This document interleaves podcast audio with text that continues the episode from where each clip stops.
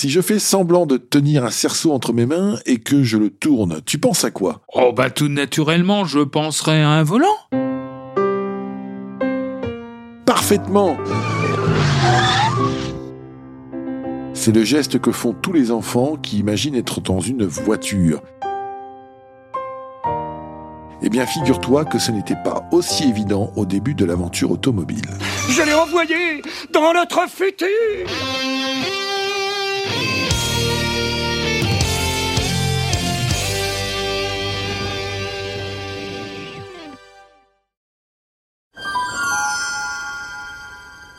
Avant d'être automobile, la voiture a été hippomobile, c'est-à-dire tirée par des chevaux. Schématiquement, on va dire que les chevaux règnent jusque 1905, mais que les voitures commencent à s'imposer à partir de 1895. Tu l'auras compris, il y a donc dix ans pendant lesquels cela se chevauche, sans faire de mauvais jeu de mots.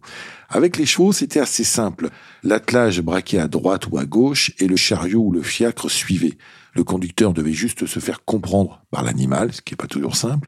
Avec l'invention du moteur à explosion, c'est une autre histoire.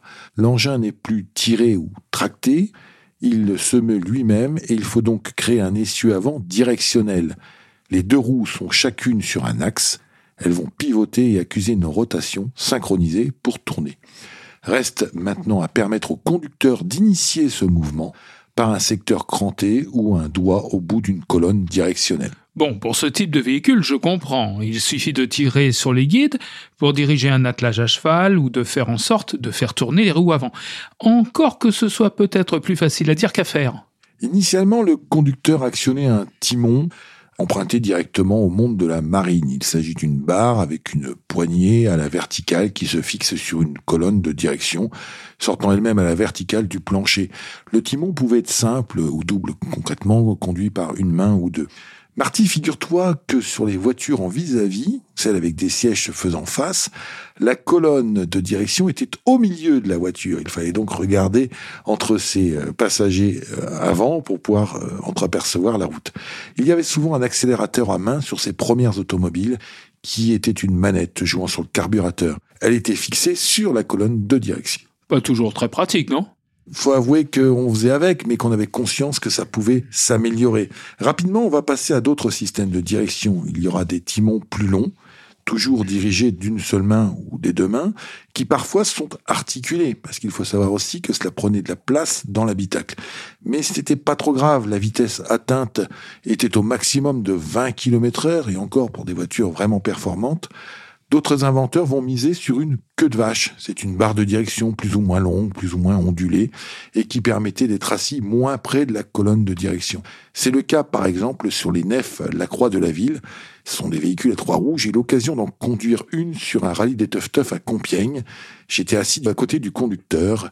Il m'a soudain proposé de prendre les commandes. Et en fait, rien de plus simple, puisque la queue de vache en position ligne droite se situait juste entre nous deux. Seule différence notoire, mon ami conduisait de la main droite jusqu'alors, et quand j'ai pris le relais, j'ai conduit avec la main gauche. La nef, véhicule à trois roues, avait uniquement comme roue directionnelle celle qui se trouvait devant. Les changements de cap étaient donc très directs et pour braquer, il fallait faire des mouvements extrêmement amples, à la limite sortir de l'habitacle. Cette anecdote illustre parfaitement les limites de cette solution. Bon, ça allait encore, en sachant que l'habitacle de la voiture était souvent réduit à sa plus simple expression. Mais avec la généralisation des carrosseries et de ce que l'on nommera plus tard les conduites intérieures, là ça devient plus problématique. Oui, il fallait en, fait, dans l'idéal, avoir un moyen de tourner là où les roues de direction, sans imposer dans l'habitacle des mouvements amples. La solution va venir du nord-est de la France et elle fera ses preuves dans le nord-ouest. Mais pour cela, on met le cap sur 1894. C'est en effet à cette époque que la rencontre entre l'automobile et le volant circulaire, tel qu'on va le connaître aujourd'hui, hein, le volant moderne, va se faire. Plus précisément au cours de la course pour véhicules sans chevaux reliant Paris à Rouen. Aussi étrange que cela peut paraître aujourd'hui, la priorité pour les pionniers de l'automobile n'était pas la performance, la vitesse ou la puissance. Non, non, ce qu'ils cherchaient, c'était le confort et la facilité d'utilisation. N'oublions pas que la norme était alors le cheval. Nos ancêtres avaient l'habitude de prendre du temps pour parcourir quelques dizaines de kilomètres. mais il devait supporter l'inconfort des charrettes, des diligences et des autres fiacres. Ce qu'il faut savoir aussi, c'est que l'aspect technique, comme souvent, se double d'un aspect économique. C'est l'autre obsession. Il fallait que la jeune automobile ne coûte pas cher à l'usage. Ne l'oublions pas, un cheval qui était quand même sa principale concurrence. Un cheval rendait obligatoire un lad, un palefrenier, un forgeron et un vétérinaire. Pour être concurrentiel, il fallait coûter moins cher. Alors quand les premières autos ont fait leur apparition dans les rues des villes, les badauds les ont accueillis au mieux avec curiosité, au pire avec la fourche pour faire fuir ces engins du diable qui fumaient et faisaient peur aux bêtes. Pourtant, il y a un peu partout en Europe, et plus particulièrement en France, des personnes qui croient dur comme fer à l'avenir de l'automobile. Parmi eux, on trouve un certain Pierre Guiffard, qui est journaliste au quotidien Le Petit Journal. Alors le Petit Journal, c'est une véritable institution à l'époque, on est à un million d'exemplaires, ce qui est énorme. Il a déjà créé, ce fameux Pierre Guiffard, le Paris-Brest à bicyclette en 1891. Mais il veut aller encore plus loin. En décembre 1893, il s'adresse à son patron, Hippolyte Auguste Marioni, pour lui exposer une idée révolutionnaire. Il veut créer un concours de voitures sans chevaux. C'est osé, mais le patron est séduit. Il l'est d'autant plus que les lecteurs prennent cette nouvelle avec beaucoup d'enthousiasme. Il réclame même qu'une exposition des engins engagés précède l'épreuve. On dit bien épreuve parce qu'il n'est pas encore question de parler de course. Est-ce qu'on sait comment ça va se dérouler, cette épreuve? Le Paris-Rouen 1894 est prévu en juillet et il sera organisé comme suit.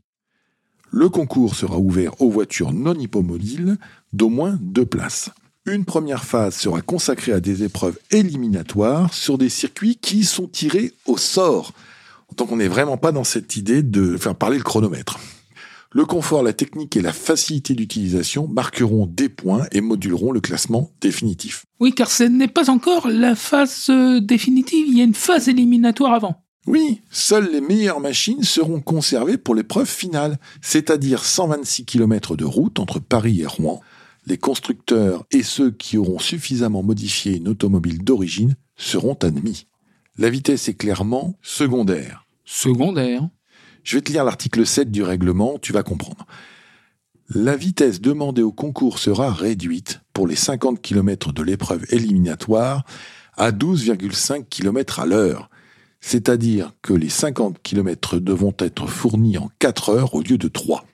C'est aussi sur le pied de 12,5 km à l'heure que l'épreuve finale devra être courue. Donc, si je comprends bien le règlement, il stipule qu'il faut aller lentement. C'est pas vraiment une course. Une épreuve. Mais en revanche, les inventeurs et les esprits novateurs ou les ingénieurs seront favorisés. Les machines qui viendront à bout du parcours sans panne sans malmener les passagers et en prouvant une facilité d'utilisation réelle, marqueront le plus de points. Et comme toujours, ce type d'épreuve novatrice engendre l'envie de quelques précurseurs. En effet, à 240 km de Paris, un chef d'entreprise ardennais décide de relever le défi. Il s'appelle Alfred Vacheron. C'est pas un perdreau de l'année. Le travail de l'acier, il connaît. Sa propre forge est installée dans la pointe des Ardennes, à Monthermé. Elle fonctionne bien et lui assure d'ailleurs des, revenus confortables. Cet esprit moderne et aventurier s'est même offert une automobile. À l'époque, faut bien comprendre que c'est un investissement. Il a acheté une Levassor euh, type A, modèle P2D, à moteur d'une puissance de 4 chevaux. C'est une bête de course à l'époque. Cependant, Alfred Vacheron est persuadé qu'on peut encore l'améliorer. Son entreprise fournit des pièces mécaniques pour la petite industrie, son équipe peut plancher sur de nouvelles idées et les concrétiser rapidement. Il ne va donc pas s'en priver. La position de conduite imposée par le timon, qui est la norme sur sa panhard, rend l'utilisation de sa panhard Levasseur fatigante sur de grands trajets. Et pour lui, il faut améliorer ça. La forge Vacheron a la solution. Ficher dans le plancher une colonne de direction inclinée et fixé à son extrémité un cerceau, un volant, comme on en trouve sur les tuyauteries de vapeur pour moduler la pression. Oh, oh, qu'est-ce que je t'avais dit? Ça y est, le volant, celui que nous connaissons encore aujourd'hui, eh bien, il est né. Oui, mais il faut encore le faire connaître. Alors, il y a cette fameuse épreuve du Paris-Rouen qui tend les bras. Nous sommes le 19 juillet 1894. La Vacheron est au départ du Paris-Rouen. On ne sait pas comment elle est arrivée à Paris, si c'est par chemin de fer, euh, sur un attelage de chevaux ou bien par la route. Toujours est-il qu'elle porte le numéro 24. À l'exposition, elle fait bonne impression avec l'audace de son volant. Sa mécanique fiable lui permet de survoler les épreuves préliminaires. Elle est qualifiée pour l'épreuve finale. Il ne faut pas prendre ça à la légère parce que c'est un véritable exploit en soi. Sur 102 inscrits, il n'y en a que 25 qui sont qualifiés. Le 22 juillet, elle attaque donc le trajet du Paris-Rouen, 126 km sans droit à l'erreur.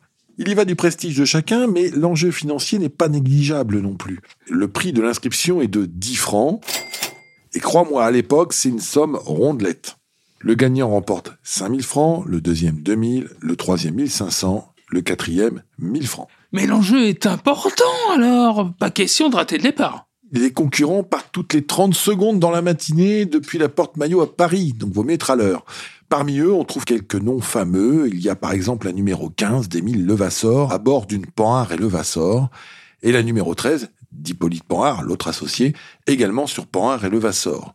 On trouve aussi le comte de Dion à bord d'un bogie à vapeur. Un bogie?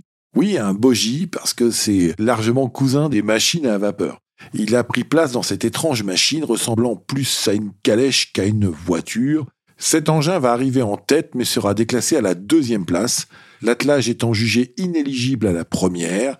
Malgré les apparences, ce n'est pas tout à fait une hippomobile, c'est pas tout à fait une voiture, c'est pas non plus tout à fait une voiture à vapeur, donc on trouve cette solution. Le cortège devait être étonnant, avec, avouons-le, des airs des fous du volant. Ah, Satanas et Diabolo, toute mon enfance. Mais sur ce Paris-Rouen, il n'est pas question de pièges ou de choses-trappes ménagées entre les concurrents. Il existe en effet un véritable règlement de la course. Oui, rappelons-le, la vitesse n'est la plus importante. Les concurrents arrivent entre 17h40 et 22h10, mais finalement cela ne signifie pas grand-chose puisque le règlement posé, sous peine de sanction, le respect de la pause déjeuner avec un repas digne de ce nom. On a du mal à l'imaginer aujourd'hui, une euh, obligation pareille sur un Monte Carlo par exemple. La Vacheron est arrivée à 19h03 en franchissant la ligne du Champ de Mars près de l'église Saint-Paul de Rouen. Elle termine au milieu du tableau, mais les bonnes notes obtenues pour sa qualité, sa rigueur et cet incroyable volant de direction la hissent à la quatrième place de cette première épreuve automobile de l'histoire. Cette quatrième place lui vaut d'obtenir 1000 francs. Pour 10 francs d'inscription, c'est une bonne opération. Mieux encore, tout le monde ou presque est séduit par le volant, y compris un certain Gottlieb Daimler, l'inventeur du moteur Daimler à essence de pétrole, qui assistait à l'arrivée de ce Paris-Rouen. Ce n'est pas n'importe qui, euh, Gottlieb Daimler, c'est le papa du moteur à explosion moderne.